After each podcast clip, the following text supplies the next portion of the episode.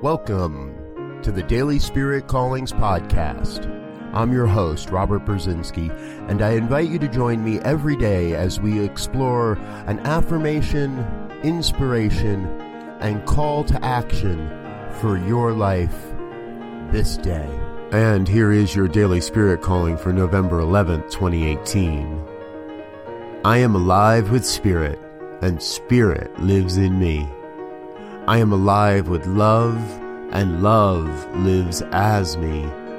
I am the Spirit of love alive in the world. Today's mantra stands as a powerful reminder of the absolute truth of our lives. Repeat this mantra to yourself as often as possible today. Fill your thoughts and beliefs with this powerful expression of truth. Today, you are called to be a living embodiment of love in everything you do, with everyone you encounter, and through every word you speak.